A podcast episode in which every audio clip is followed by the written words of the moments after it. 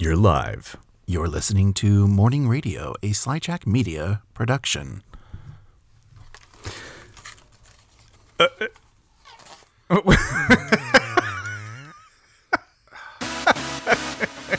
ready. So, for those of you who have the audio only version, because there is only an audio only version, my co host today has just put on his Elvis sunglasses and a party hat, the little pointy blue cone hat. He looks absolutely fabulous. Um, I feel It's- like, Josh, are we celebrating something? What are we celebrating? Sir, I. Yes, it is a beautiful day in America. it is a wonderful time. I'm so excited. It's Uh-huh. time to party rock, as the kids 12 years ago said Hey, in Party, the Party Rock never died. this morning. Yeah. Go on. Go Because on. I'm proud to be an American, or at least I know my name. Because I'm not an immigrant, and I didn't have to get it changed. so I stand up at the football game. Because I swear to God, I love this land. Because I know my name. It's Joshua in the house with you on morning radio. This is Ryan the Lead Pipe Cipriani. We're here. We're partying. Jericho has been conquered, and now we just kick back and celebrate. Uh huh. Yeah, that was that was quite a rendition uh, that that she had there of uh, the the old Lee Woolworth, I think is what his name was, or something like that. Lee Lee Woodson. I don't I don't know the the guy who sang that song. Uh, Josh, what's what's on your mind this morning? Uh, there's a lot of just I, I'm, I'm just hopeful. I'm just hopeful about Excellent. the future of this nation. yeah. Uh, I think we're going in a great direction. uh, all of my hopes and far-flung dreams have been completely validated this past week. Okay. Uh, big things happening yeah. in the world of uh, cable news. I'll tell you what. This was and it's only Wednesday. At the time of this recording, it is. We'll do this NPR style. Things may have changed by the time you hear this, uh, but we'll still be party rocking in the house. Uh, it is 7:45 a.m. on Wednesday, April 26th. It has already been a seismic week in the week of cable news.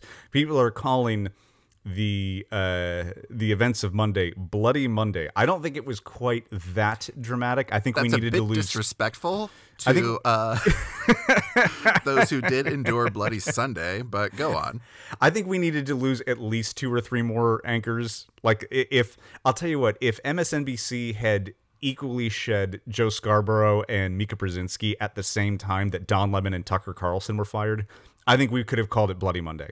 Um, as it stands, you know, it was still it, it was still quite a day to watch it all hit at the same time. I you know who I I if it it's coming out more and more that this guy was kind of an egotistical asshole, so I don't know that I actually feel bad for him. But I almost felt bad for Don Lemon because he was the byline, he was the B side of every headline. It was Tucker Carlson out when Don Lemon got fired. I know it was like so. You know, Fox Fox Entertainment Network. Their slogan for a long time was "fair and balanced," but it seems like CNN was the one that was trying to do the fair and balancing. They're like, "Oh, they fired one of their guys. We got to fire one of ours." We should we should probably fire to- one of ours. Yeah. Yeah, keep it keep it fair.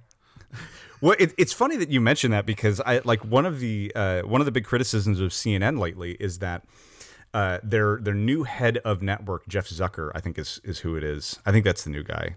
That might have been the old. Anyway, their, their current head of network is trying to move um, CNN back towards simply reporting the news and not being quite as sensational. And there's a lot of questions about whether or not that's even possible in, in today's age with legacy media companies, um, and and like the model that they're built on. But the funny thing is, is like they are. If you follow CNN's coverage, you can tell that they are actively courting more and more conservatives and more and more conservative talking points to try and balance themselves out. So it's funny that you should say that you know Tucker uh, is out the door at. at uh, Fox and CNN in an almost reactionary way was like, well, we got to balance this out. Well, because Don Lemon, he he said some uh, wrongful shit too. Oh yeah, I mean it's he's been he's been on a tear the last couple of months. Yeah, and so you had to be like, all right, all right Don, we're gonna scale it back a bit here. The, you're you're too much. you're you're a bit much. Uh, it turns out Poppy and Kaitlan fucking hate you. Uh, so you are off the the morning show. Actually, you're just off the network. Uh, This is probably just- go, you're just go, gone. go join Chris Cuomo. Yeah, he's got a. I mean, he's got a. He's got a podcast, right? That's where these guys go I think until the non compete is up, at least. I, I think Chris Cuomo joined like a smaller news like like News Nation or something like that, like an up and coming wants to be a new legacy media outlet, but again, it can't really read the room and isn't understanding what like the next generation is looking for in their news. It it, it makes me laugh that you know two people that everybody looked at. It, it's like a lot of the COVID heroes are tumbling because people like really looked to the handoff between Don Lemon and Chris Cuomo every night on CNN as like this moment of comedy and peace during like the COVID pandemic and the like the Trump years as like you know see we can disagree on certain things but we're still brothers and we're still good friends and now they're both out the door for being fucking terrible people. Well, yeah, that's the thing. The truth does out eventually. Yes, it does. and it just depends on who cares about the truth. That's a good point. It's a and good CNN point. does kind of. It- it- like they feel like their audience cares more about the truth and looking like they're taking action. Uh, given what we now know about Fox Entertainment, yes, I I, I can't disagree. I, I think that it's it, you know CNN's spin is still, and, and I say this as a CNN watcher, you know, like well casual watcher. It's not where I get the majority of my news, but anyway, yeah, I, I think they're still semi suspect, but. Fox, we now know, is completely audience captured and will literally say whatever the fuck they think it will take to keep their audience like engaged, even if it's patently not true. Which brings us to Mr. Tucker, Tucker Carlson, and I feel like he is the reason that your party hat and sunglasses are just bringing some sunshine into my life today. I don't know what you're talking about.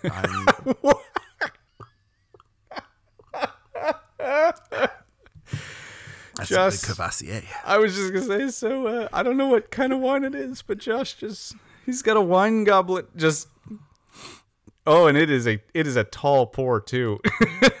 Cheers, my friends. Cheers, sir. Tucker, your face will actually get stuck that way. Here's proof Carlson has been let go from Fox Entertainment Network. Uh, that primetime slot of his is now up for grabs. It will be a bloodbath. You think so? Who will get that coveted primetime spot? I mean, he took it from Bill O'Reilly. Yeah, you're right. He did. It, it uh-huh. might be a cursed slot now. I I mean, it- there's. I, I think there's all the evidence to point to it's a pretty fucking cursed slot. Yeah, I I think uh, I think there may be trouble. Uh, tread carefully, whoever, Whoever- dips their toe in there next. I think they you stuck. think you want the eight o'clock slot? Uh, I don't know. I think they temporarily stuck Brian Kilmeade into it. Yeah, I think they're going to rotate out. I think so, too. I think it's just you know. It's what's hilarious about that to me is they are fully pulling a Comedy Central right now, where they're trying out new hosts of the Daily Show. oh yeah, I love it. Right, exactly, and and that this is what Fox is going to do is they're going to be like, okay, well, we'll just we'll rotate a couple of celebrities through here until we find somebody that sticks. Let the fervor die down. See if people will forget about Nip Tucker Carlson. um, the Daily Show actually they did, guys, probably a year or so ago now. They did a really good segment about Tucker Carlson. okay, uh, that's still super relevant in this uh, in the wake of this news. Uh, but the guy is extremely adaptable. yes, He has changed his voice and brand around throughout his entire career, and I think the big kicker is he doesn't need to do any of this shit. no, He is a chicken error. he's fabulously wealthy from the Swanson Enterprises, right? Like, Yeah. yeah, He's good. He's good. He is the elite. This is another thing that like bugs me is you know, you think about the audience of Fox right. Fox is based in New York City, like Manhattan, a Yeah. very uh, blue area. Yeah. you know, maybe it's a bit purple now, but it's a very blue area. That's where all the elites are. And Tucker is an elite elite. He absolutely is. He is an elite elite, but he chooses to have that haircut. this guy's hair throughout his entire career. I'm like, who? This is the problem with being surrounded by sycophants. Nobody has the guts to tell you, bro, just like Can try you- an undercut. See, see what would happen. Can you imagine Tucker Carlson doing an expose on his own haircut? Why does he cut his hair like this? Is it because the left media has told him that this is the only way he's allowed to cut his hair? Because to cut his hair any other way would be wrong and hateful and spiteful. This is what they want you to believe. I'm not making this up. You can see it in their words. That's the Tucker Carlson expose on his own haircut. Yeah, you just you didn't do the look though. You didn't do the The confused puppy dog. yeah the the what what what are your words like? God, he probably has worked his entire career to perfect that face. But the only changes he has made over Yeah. his career is he went from bow tie to regular tie. I, I I still love when uh, Jon Stewart savages him for the bow tie on Crossfire. I love that segment. It's just sad because I feel like that helped him get over to Fox News. Well, yeah, I mean, it, it, it, it's because it ended Crossfire, right? Like, Yeah. After Jon Stewart took them down, or you know, like really gave them a dressing down on on uh, their role in in how the media i speaks to people. um, Crossfire was was over, and that's he lost it. I mean, that's that's the thing. Like people forget that Tucker Carlson got his like one of his first big platforms on CNN. He was originally a kind of center right type conservative uh, in CNN in their attempt to you know like balance things out. And uh, he was pushed over to Fox after Crossfire ended, and he gradually became more and more of a firebrand over there. Took over the Bill O'Reilly time slot, and then started spitting uh, white supremacist talking points.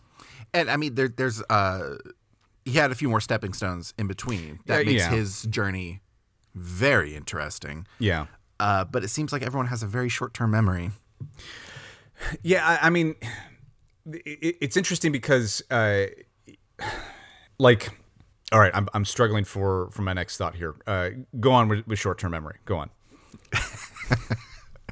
While Ryan tries to remember what he uh, was about to say, Uh, yeah, I had I had uh, let's talk about short term memory a little bit. Yep, let's let's talk about short term memory loss because mine apparently is fucking gone.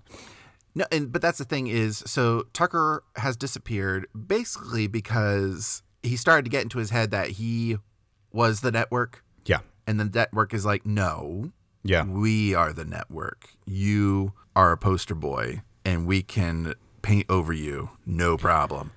But but we're gonna see because the the audience was so hot for Tucker. So and and this is this is a I actually have a follow up point this time, and I'm going to remember it. This is an interesting thing about um, Fox News hosts that a lot of people thought were completely untouchable. Bill O'Reilly being another example of that, um, and uh, Megyn Kelly being one. Both of them had immense audiences and dedicated audiences, and everybody, you know, was certain that when they left, that Fox Entertainment was going to just crumble uh, or at least take a significant hit. Like I don't know that anybody thought that Megyn Kelly was was a keystone, but certainly an incredibly powerful player at the network. And when she left, I, there was there was talk like, "Well, this could really this could really hurt Fox." Nah, It did she's not. a woman. well, That's, that's thing. kind of the mentality over there at Fox. Uh, she's expendable. She's a woman.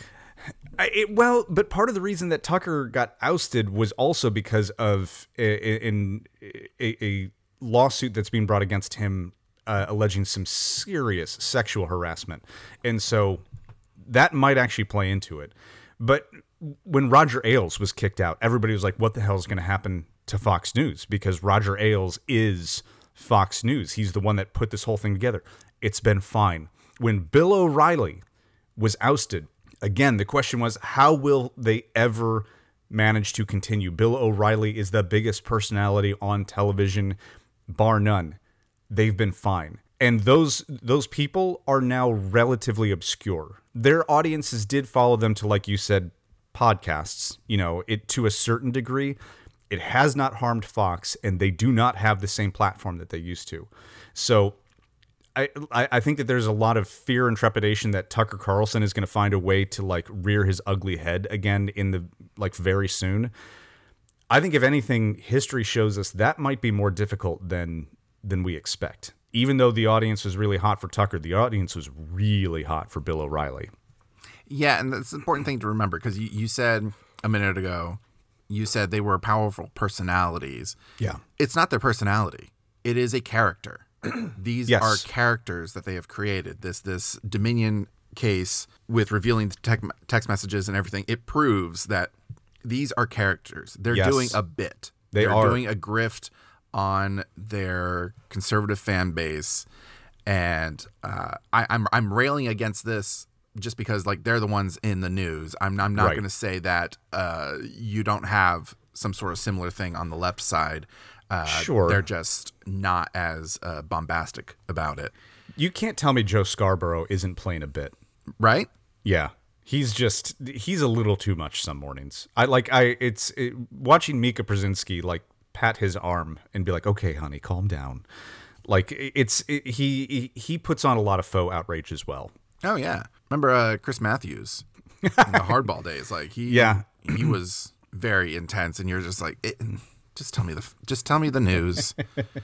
You know, Chris Matthews is somebody that I think has some journalistic integrity, at least. Um, Howie Kurtz is another one over at Fox that I don't necessarily always agree with his standpoint, but I think he is a a decent journalist.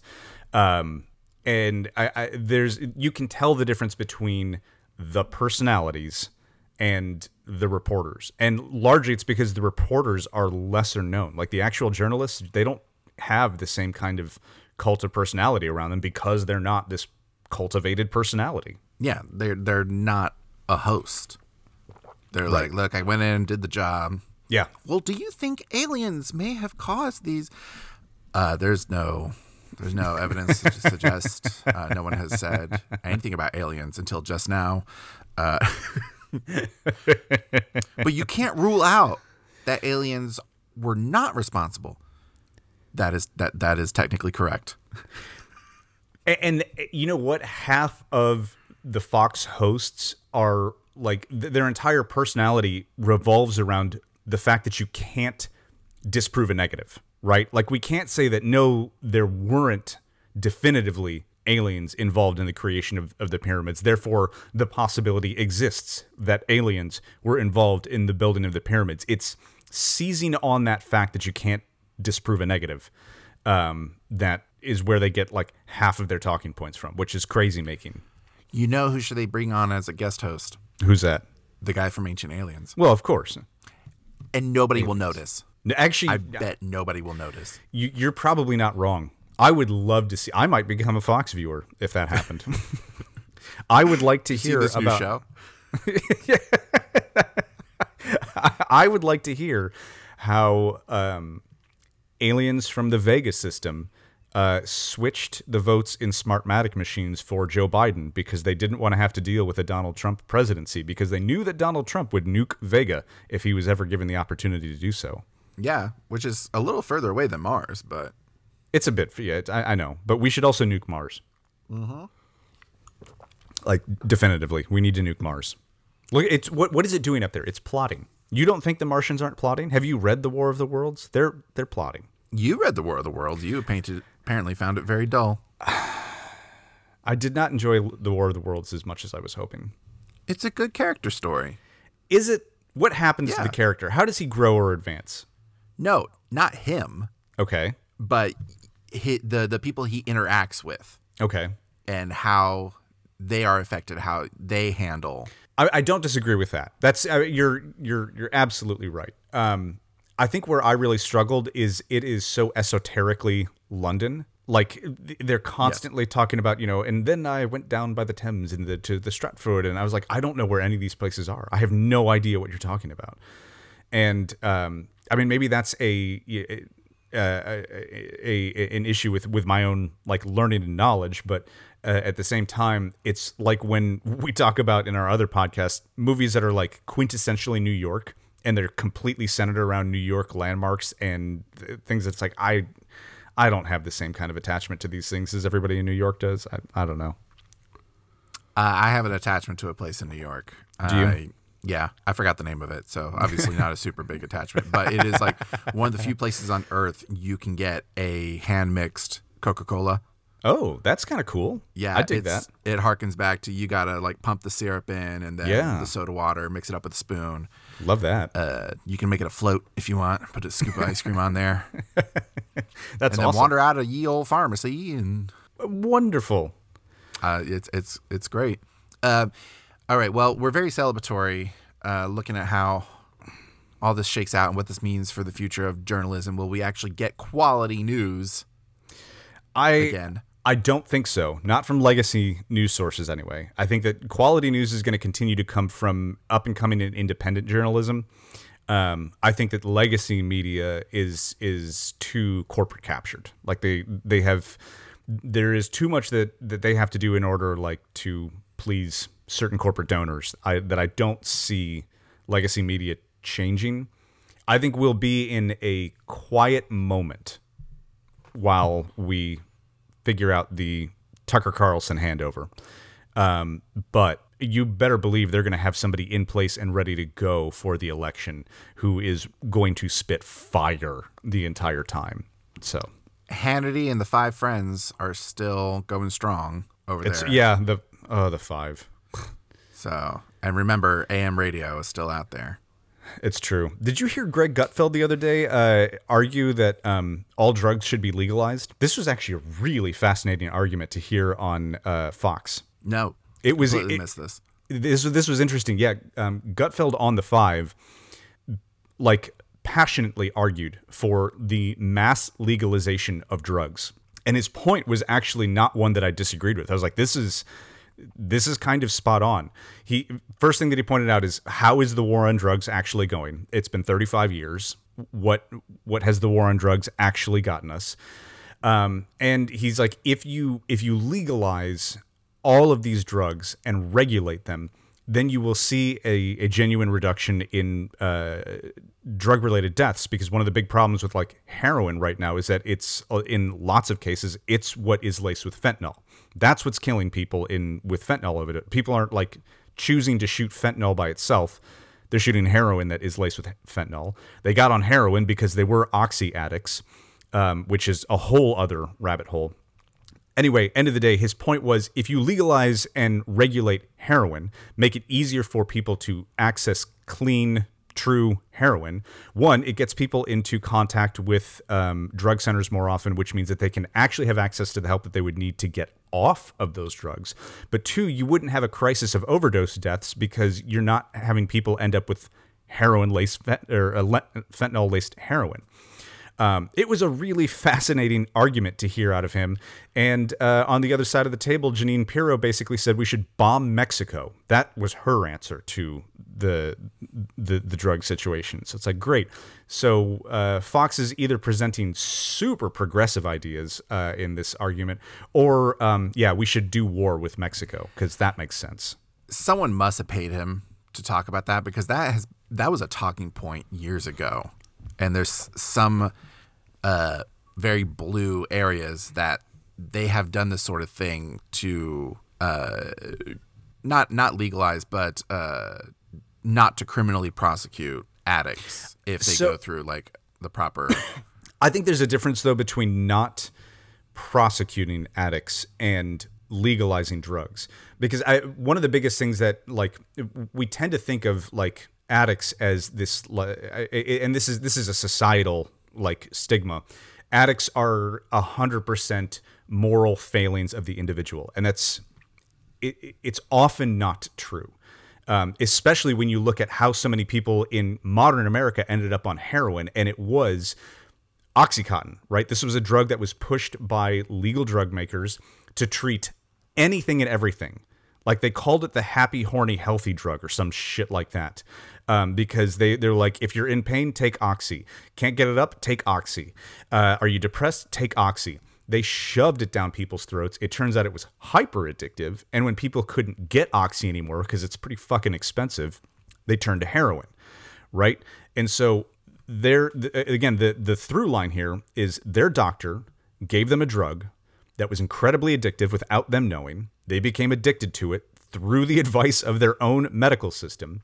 When they could no longer get that drug, they had to turn because of the nature of their addiction. Um, opiate addictions are like they completely control your mind. They turn to street drugs like heroin. It leads to heroin deaths and, and fentanyl overdoses, right? These are not necessarily moral failings on individuals. It's not like somebody just decides to wake up one morning, do black tar heroin, and they're like a degenerate. Putting people into contact with drug centers who can help them with their addiction reduces all of this. And the best way to do that is by forcing finding a way to force them into contact with drug centers which is like needle exchanges or uh, legalizing these things you, you have to get the help in front of them Yeah, and that's what I'm saying. You have uh, different municipalities where they have created that. You know, they can't they can't change the laws because that's a state and federal thing. Um, but they have changed their approach and seen a I think a largely a, a net positive right in that sort of thing.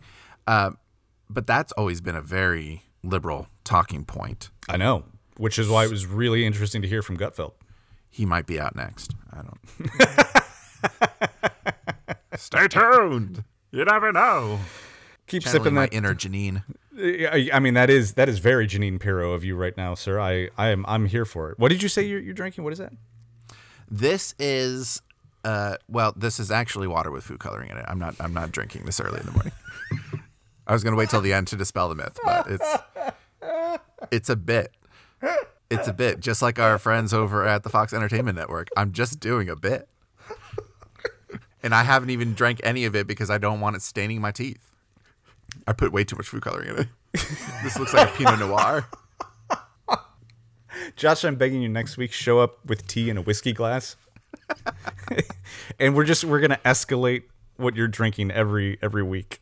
I need I need a celebratory event. This is a big deal. this is a big deal. Yeah, this is uh, this is a huge shakeup in in the media landscape. Like legitimately, it it, it absolutely is. But let's talk about uh, the real news. What what people okay. need to care about. Yeah, This is something that, especially down here in the South, you won't pay attention to.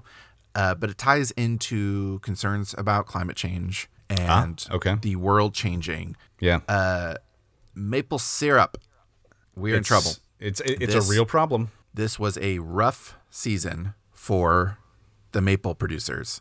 Yes. Uh, did you know? Did you know that Canada has a strategic maple syrup reserve? I'm not I joking. I know. how I Canadian they are. Yeah, I 100% knew this. I please reveal the details because this is fascinating. This is like because this is the only place on Earth you can get maple syrup is North America Yeah. and mostly Canada.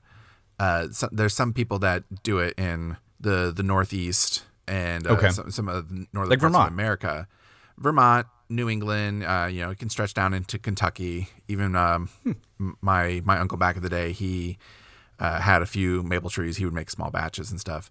But Okay. yes, the uh, there's like these three major like con- maple syrup conglomerates in Canada, and everyone that has a maple farm or a maple shack, uh, they basically make their batches of syrup and sell it off to these one of these three companies. Quebec is the major number one, Okay. followed by New Brunswick and Ontario. Okay. I always forget New Brunswick is one of the uh, provinces. Yeah, uh, it's not been a very good season. Yeah. This this winter was kind of bonkers because it got uber cold Okay. and then it decided it was going to be warm like that. It just it was like, and now we're gonna do uh, 70s, Right. and then maybe go back cold, and then back to 70s.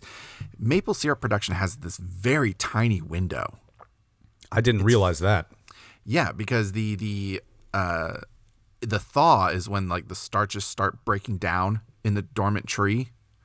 Oh, okay. That so makes sense. Yeah. Like I think there's an average of like a f- six week window where you can get the maple water from the trees. Mm-hmm.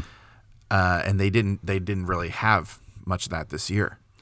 I and, and from what I understand, because my my brother in law used to, you know, my, my brother in law grew up Amish, and so they used to make their own syrup, mm-hmm. And when he talks about like how much you have to cook that down in order to extract the syrup, it's kind of wild what the yield is. It's like a 40 to 1. Like if you start with 40 gallons of maple water, you yield a gallon of syrup. It's something it's something crazy like yeah, that. because it's the it's the sugar content Right. of the water. Yep. And so if you go too early or too late, there's not enough of the sugar Yeah. per volume.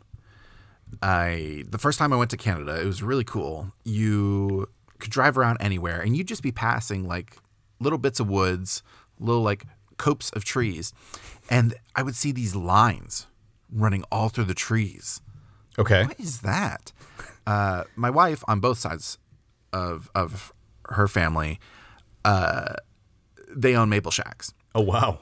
so they have properties with just these acres of trees, and it's all these lines running through the forest, Okay. and they're vacuum lines.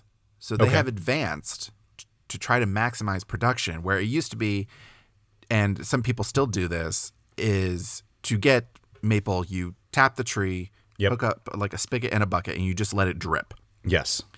Uh, not the most efficient way, though, in terms of gaining like impurities and bacteria setting in. And yada, Okay. yada. So Yeah. there are now vacuum systems, basically, where they tap these trees and actively suck it out. Wow. Did not know through, that. Yeah, and through like reverse osmosis, it helps with some of the filtration process. So the uh, the boiling refinement process, you're not losing As much. as much Got while it. still maintaining a certain purity. Uh, and there's a big difference. Like I could show you my Canadian maple syrup Mm-hmm. that my wife gets and hoards like a drug lord. Uh, versus Legalized syrup. versus a bottle that you would buy in the store, and hers is like a beautiful amber sheen, but you get really dark syrup, and it has to do with the, the refinement and the the the, the purity. I, I was going to ask, like, how much of it also comes down to because, like, this is something that I've found very interesting that I learned recently is one of the reasons people get like awful hangovers from um, terrible or from like cheap tequila is because cheap tequila is quite often like super cheap Russian vodka that is flavored with agave, whereas a good tequila should actually be 100% agave produced. And there's a difference in the like just the ingredients that go into it, yada yada. And so like that's one of the reasons that cheap tequila leads to terrible hangovers is because it's it's just got all these additional impurities in it. It's you know, I want to know like the the Kroger brand syrup that I found on my table in Myrtle Beach the other the other week. Uh, is that even really syrup, or is it a corn syrup that has been maple flavored? That is probably a corn syrup. That's yeah, It's- exactly. It's most likely a corn syrup because you have to, and it, you will see in your stores, yeah. maple syrup has to pass a certain certification. Okay. and uh, maple fraud is actually a big deal. This blows my mind. Canada has like an agency whose job is to test the syrup. Hold on, it's just. All right, you can go. Hang on, this has been laced with corn syrup. Shut it down. Shut shut it all down. but it's actually a legitimately a big concern of theirs is uh, especially as it gets harder because of climate change yep. uh, if it gets harder to yield you're going to see more people probably trying to stretch their product by lacing it with highly addictive high fructose corn syrup This was a wonderful transition, and I was not expecting these two things to have so much to, to do with each other. so most american syrup when, when people get syrup on their pancakes and stuff it's it's mostly uh, corn syrups Yeah. uh, i grew up on you know aunt jemima and mrs butterworth's Absolutely. uh, syrup and stuff loved it and as an adult i tried you know maple syrup and i was initially hesitant i was like this Okay. is weird it's very different you know because it is such a different taste and it's it's sweet but it's sweeter in a different way yeah. And maple syrup actually has more health benefits for you, Hmm. uh, especially in relation to uh, corn syrup. You- you can digest it better. It's got a lower glycemic index. Ah. It's still like if you're a diabetic, I'm not saying drink it, um, we are not advocating that you drink maple syrup on this podcast. Hashtag No. not medical advice. Not medical advice. Uh, but it's it is better for you. Yeah. If you're going to have a syrup, this is the better option. And if I would try to buy maple syrup from the grocery store, uh, my wife uh, looks down her nose at it because it is too dark and just not not done well. Not It's not, proper. Still not proper. Yeah. Okay. Interesting. So, yeah, so she she finds a way to obtain these cans of of syrup. what uh what what do I have to do to uh buy some on the side from you? What uh what's the All right, so look, I um, I can pack a small thing in my bag next time Oh. I go to Nashville, and no, we've we've met like Canadians in the neighborhood. Yeah, I, I think I've Yeah. there's there's like two people also from Quebec, and I'm like, oh, you should gift them some actual maple syrup, and you th- would think I told her to put the cat down, like. Just horrified. She's like, "You know how expensive this is?" I'm like, "It's a nice gift." It's wild that it's getting that expensive. Well, it's always been expensive. That's that's part of you know the fact Okay. that it's Canada. Right. Um, things are just more expensive because they're taxed out the wazoo. Uh, but yes, this is a hypothetically a very finite product. Well, and it, it, so this is something that is a uh, it, it brings up a concern of mine in particular because my like legitimate addiction is is coffee, and um, like breakfast everywhere is threatened. I swear because of fucking climate change. Coffee beans are now an endangered species. And there is an actual concern that over the next like two or three decades, it will become so rare that it will be prohibitively expensive for common people to have coffee. Like it'll be a hyper luxury. It could Because have happened to a nicer food. fuck you. I'm not even gonna play nice.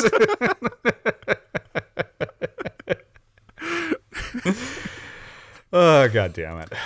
I No, but no, you're saying like they're really thinking within 30 years. Yeah, truly, uh, may may become completely unavailable. Um, in fact, there's a shift right now in the industry. So Arabica has been uh, the main coffee bean for quite some time, um, especially with the rise of like you know I think it's we're on like third or fourth wave coffee or some shit like that, um, where like the the Arabica bean, the way that it roasts up and the kind of flavors that are produced in that uh, in, in the roasting process are very sweet and uh, kind of fruity and aromatic.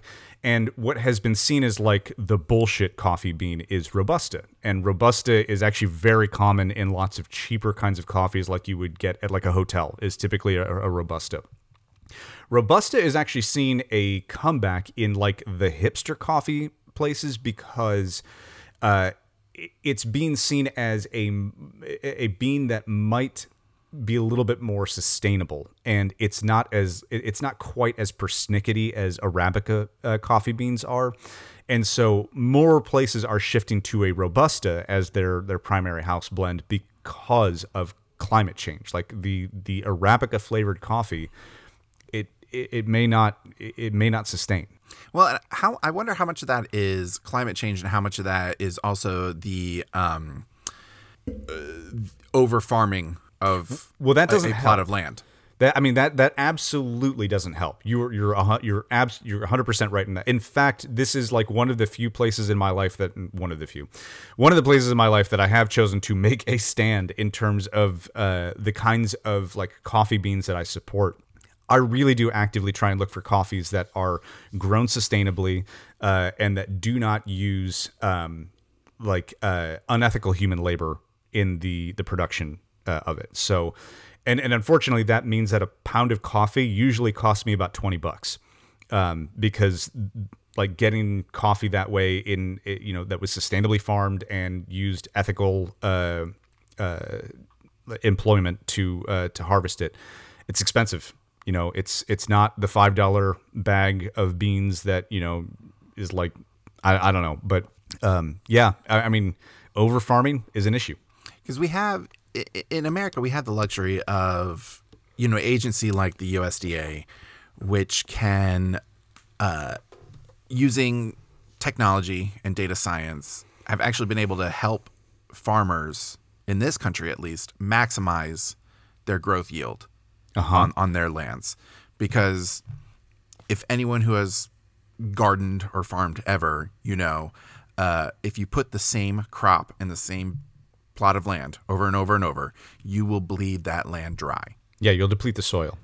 But if you rotate the crop, then what one thing takes out of the soil, another thing will put into the soil, yada yada yada. And that's that's basic farming 101.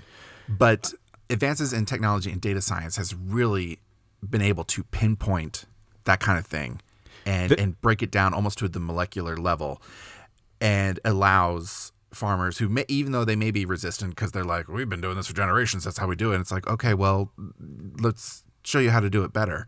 Uh, we can do that in this country. I don't know that anyone is putting forth that kind of effort in these other countries which is kind of stupid in the long term. Uh, there's a case winding its way through the courts right now, though, that challenges the USDA's authority on these kinds of things and basically says that they overstep when they uh, ask farmers to, to grow that way. That's complete bullshit. I just made that up, but I expect that that will be. i was about to rip off my party hat i was like it's over No, this but is I, the america i know I, and, and that's the thing, though. I, I agree. Like it- that kind of like granular scientific learning really does help us make a more sustainable planet. But you're right. Like that's not necessarily going on in in other countries. But like, I mean, uh, uh, some of the countries that these these kind of products. I mean, I don't know about Canada necessarily, but especially the South American countries. I don't know that they have uh, governments that are are organized enough to put forward a department like the USDA to uh, to help their their their growers like that. well here's the thing it's uh, you know put that responsibility on your corporations But they're, the the corporations aren't going to do that. They're, tell nestle especially Nestle- fucking Nestle. do this data science nestle would be like who are you Uh, go away Ne- it- all Nestle cares about is whether, whether what what does next quarter look like. Yeah. And eventually that is a, a defeating strategy, right? Like they will Eventually. Right, but they they don't care. They're they're all about short-term gains. That's that is the corporate way. Yeah. It's a like I said, return to Victorian values. I've been saying this forever. Like just short term yield as much as possible and glory in your almightiness.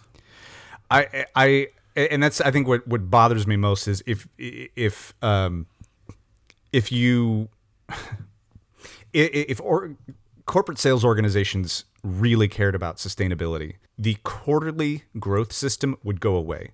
They would look at they would look at an entire year to begin with, and probably they'd start setting three, five, and ten year sales cycles because that would actually encourage some sort of sustainable effort, right? Like they, they would want to incrementally grow year over year rather than trying to aggressively grow quarter over quarter. But anyway, I, I think it's just easier to kill off more of the rainforest and start fresh on that sure. plot of land. Yep. Even though that land is not designed to be farmed on. No. It's just not compatible whatever. nope. whatever. Yeah, so there you go. Be mindful of the climate change that uh, a lot of people believe isn't happening or they don't care about. Is like this is a very tangible thing that could go away Yeah. in a matter of of decades. It's Uh, it- last last year they had a great crop of Oh, maple okay. syrup. They yielded, I think, the the the most in in a long while. Um, but it's a very it's a very up and down type of uh, product. But a couple years ago, they had to release syrup from the strategic reserve to make ends meet because they had such a low yield. uh, I need to find out if they are making a movie about the Great Maple Syrup Heist. uh, I, you know what? That would actually, that would make a great, like HBO Max original. I don't trust Netflix with it because I think Netflix is just too reckless with what content they're putting out. But I could see HBO Max being a little more judicious, and I think that they, they would 100% treat it well. I, I don't I don't know. but yeah, this was back in like 2011, 2012. Okay. Uh, 3,000 tons of maple syrup. That's like roughly 18.7 million Canadian dollars. Is that a is that a real? That that's real. Oh, okay. That's that's real.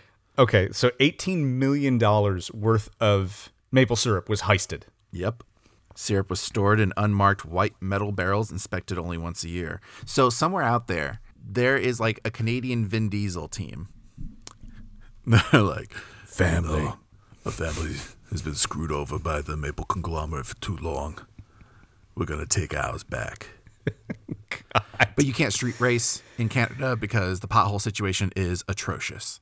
Well, I, I I I think it would be more of like an ice road truckers sort of situation where you know it would be them with these big rumbling, you know, like very Mad Max esque. I could see that being the the movie. Well, they might have to, except big vehicles really stand out in Canada. Uh, Really? like you don't, yeah, bec everything's so expensive, especially fuel. So you don't get a big vehicle. You drive small ones. So it would probably be almost like Italian job, Oh, okay. uh, like small SUVs, because that's the only thing that has the all-wheel drive to navigate these fucking roads. Uh, and then you're just driving along. You're trying to like, you know, everyone is in a manual because you have to stick shift uh, to maintain like optimum control. You hit an icy patch, you have to like, you know, maneuver around herds of deer and caribou, whatever. Uh, like, I I think it would be brilliant. I'm taking a lot of artistic license with the story, but uh, that's what Hollywood wants, baby. I don't know why, but now I want to see uh, a fight between a caribou and a kangaroo. I love it. Right? I love it. Kangaroo's wily, but I think the caribou could take it out. I think the caribou could take a kangaroo. it just needs one good hit. that kangaroo is done. But yeah, oh my god, we need to get on that. All right, I'm gonna I'm gonna do a script treatment. I'm gonna call up uh, what's her name, Isabel Scripco. Be yes, like, she needs a job. she needs something. She she needs a played a job. French Canadian before. Exactly. She will be the Charlize Theron of this of this picture. Perfect. I'm I'm I'm here for it. uh, also, semi breaking news as of today. Um, this is trending more into the political waters here in the United States, but uh, worth a mention. Apparently, Ted Cruz plotted a coup, and there's uh, audio evidence of it now. I want to be excited about that, but one, I'm not surprised. Right. Two, will it matter? and I think this is the this is the the question that um, makes uh, lots of Americans increasingly cynical.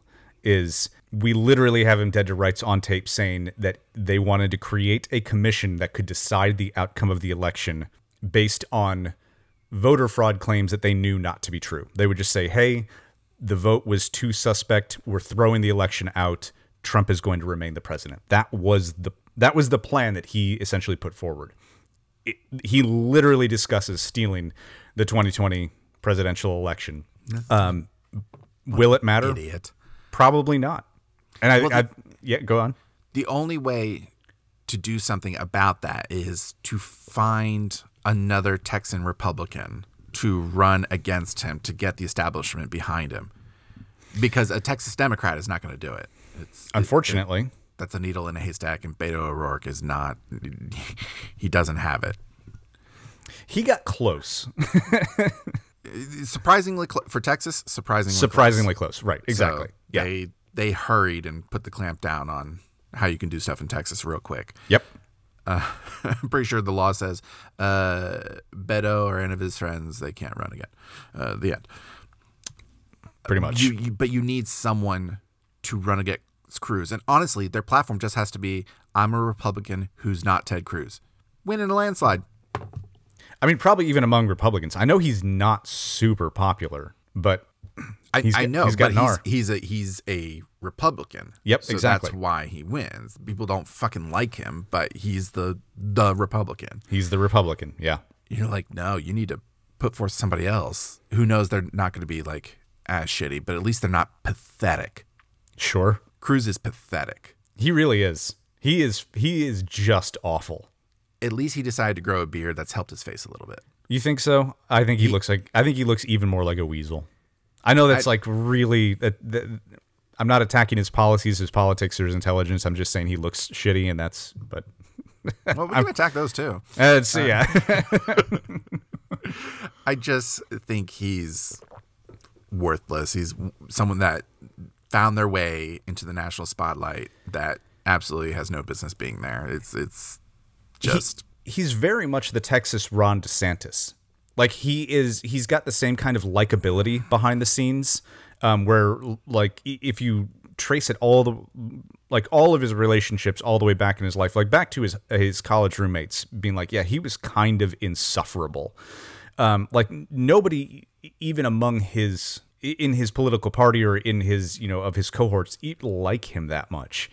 Uh, there, he's a little socially awkward and just kind of strange. Um, but he's got a platform. I, yeah, I guess. Anyway, I'm moving on from that. Uh, we'll yeah. have to keep an eye on that story as it develops, though, because I, I want to know uh, more about it. It's kind of nice because I had said not too long ago, I was like, we haven't heard anything about these investigations.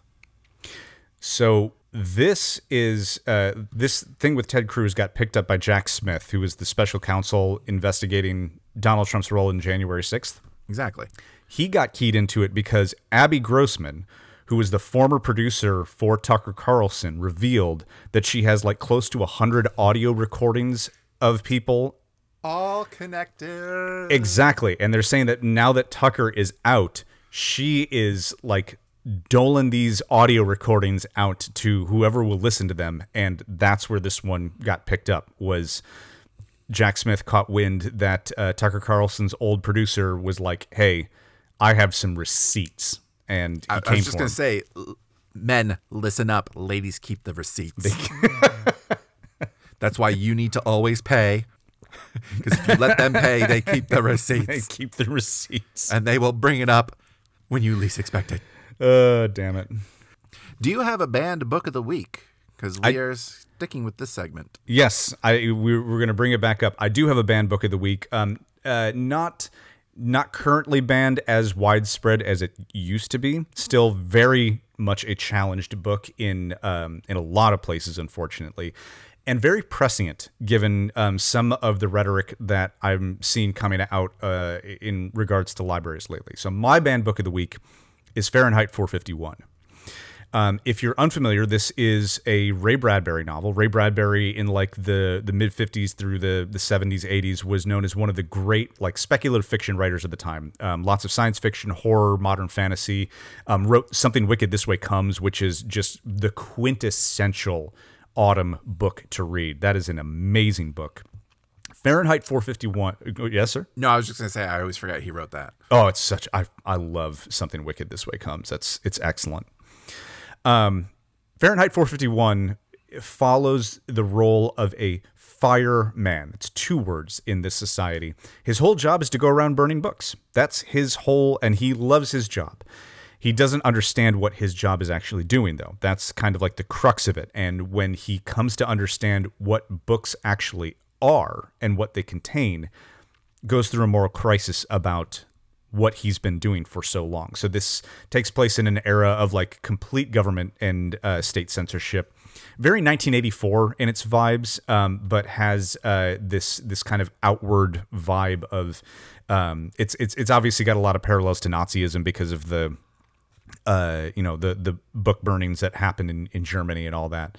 Um, but the rhetoric around burning books is very much alive and well in the United States today. And so I am highlighting Fahrenheit 451 as a reminder of what happens when we actually start to take the rhetoric of book burning seriously. And I it's not a long book, it's not a difficult read. Ray Bradbury is very approachable.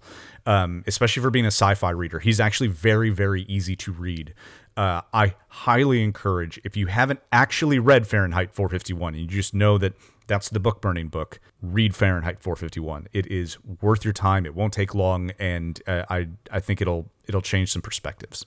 Very cool. Yeah, staying classic with the with the book bans. I yeah, like yeah. Uh, also a very good choice considering its subject matter. I know. Yep. No, we're going to censor the book that's about book censorship which is again the the it's patently insane that that is actually what's going on is why are we doing this well it's ironic what's that a, mean oh go oh never mind oh no you can't look that up can you we, we, we burned the dictionaries What? There's a lot of offensive words in the dictionary. Okay, more dictionaries should be burnt. Okay, I, I'm waiting for somebody to make that argument. I, It's coming. It's not that. I, that is that is an Onion article that is about to become like real life. yep. Banning Encyclopedia Britannica because some of the subject matter, Right. especially Q through T. Ooh. this is an incomplete set. well, we took out some of the more uh, racy letters. Had to burn them. Uh, my book was And Tango Makes Three. Okay. I went and took a look at that one. That one is on the current list uh, because it is promoting gay relationships among animals. Oh my. It's not. It is a children's narrative telling the story of these two penguins at the zoo. They're male penguins, but they've kind of coupled and bonded. Like they go everywhere together, like penguin couples do. Mm-hmm. Uh, but they just happen to be both male, and they hatched an egg. They and they hatched an egg and raised a little penguin. Okay. There is nothing in this book that says, "Hey, children, you should be a gay penguin." Just for the record, this is a true story about animals at the zoo. You can go meet them. You can travel and meet these penguins, and it's it's un, it's unusual. It's not unheard of. There's there's actually been a couple of instances of uh, in the animal kingdom same sex companionship bonding. Yeah. There's nothing we- like why is that weird? It's it's unusual because you don't see it that much. Okay, but it's you know It happens. cool, and then you move on. You're like, oh, they're Right. cool. These two, what, what's up? Oh, these two penguins are getting a beer together.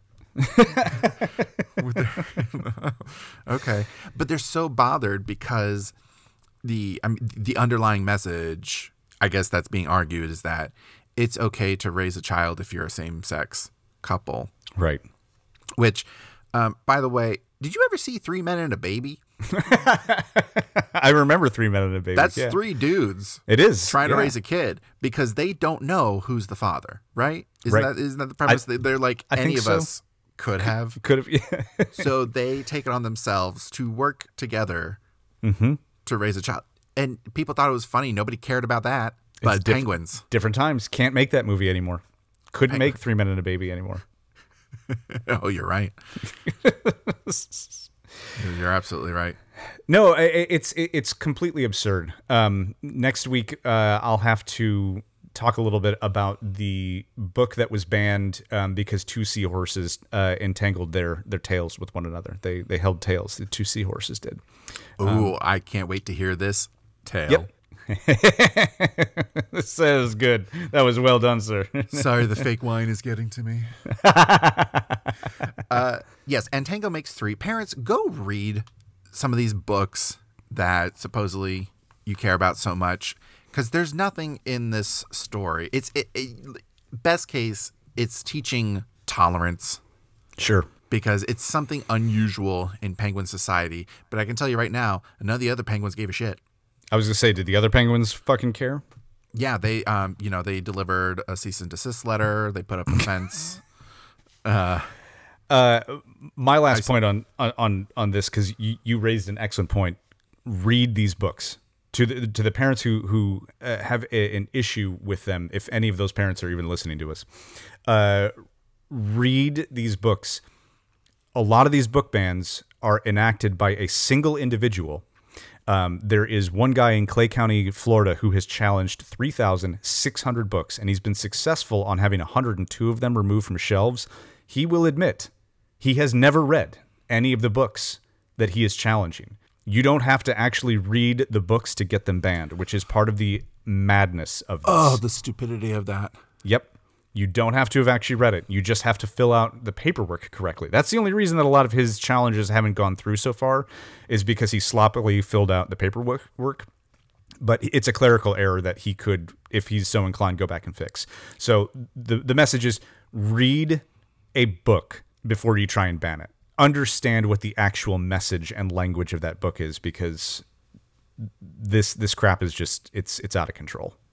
And that's why it's important to note these books they they don't get banned outright they get challenged and then they have to go through a process but in places like Florida and Pennsylvania and Texas. Um, it's very loose. All right, you want to ban this book? Yeah, it says the uh, it says the F word at one point. Got it. Move on. Uh, is Oh no. really that simple. And that's why coffee sucks. Bite me. So Ryan lost his headphones there for a I little bit. I lost bit, my so- headphone for a second. Yeah, no, I I, I- I do want to uh, quick. So it's um it's in more states than, than just those three. Um, thirty No, they're just states. like they're, they're the top three like offenders. Yeah, Texas especially. Um, but the the big thing is is that these books, from a, a, a banning perspective, and this is because this this is a hot item for me right now. I'm I'm really I- I'm really kind of um, up in arms about this.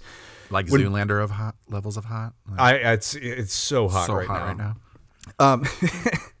when these books are challenged and removed removed from shelves for especially children of a certain socioeconomic class that does offense, it, that it effectively bans it from their life if if the family is not able to regularly afford new trade paperback uh, books for kids who want to read these books if they are taken out of school libraries if they're taken out of public because it, it does not stop at school libraries they are moving into public libraries and the suggestion is increasingly if a community pushes back against books being banned, those communities will just close their libraries down. This has actually happened in a number of communities around the United States so far. They'll just shut down the entire library system and say, "All right, fine. If we can't ban the books, fuck you. You don't get to have libraries."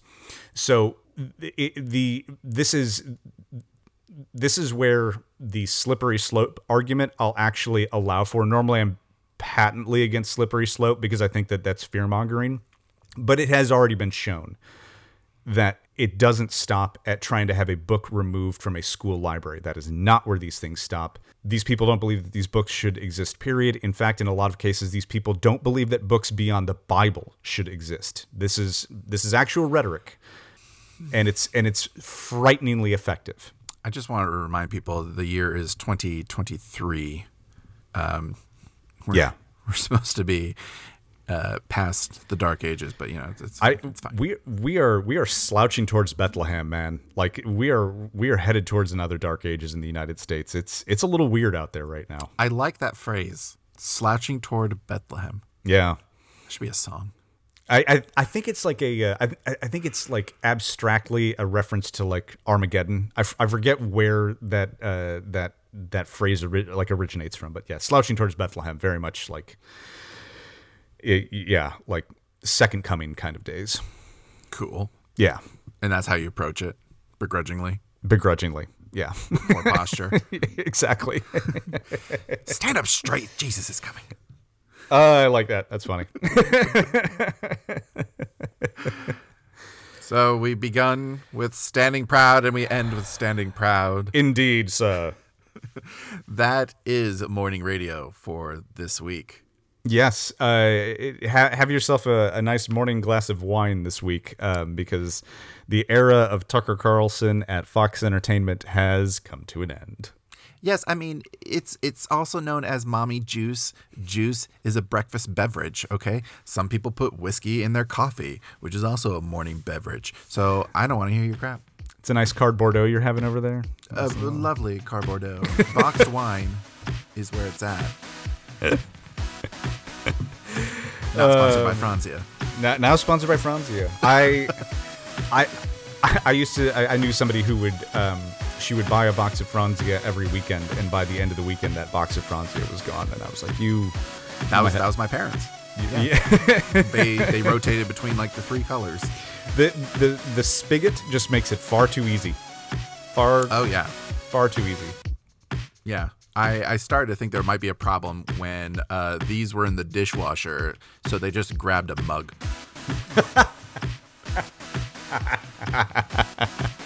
my dad's like, "Well, it's good for my heart." I'm like, "That much?" That much? I don't. I don't. Yeah. Go finish your homework. Yeah. It's.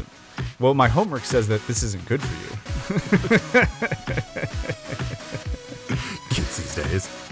Uh, kids, kids, kids these days. I'll tell you what, man. We'll see you next time, folks. Thanks for listening. See you next week. Shout out to everybody that needs a shout out. Oh, wonderful.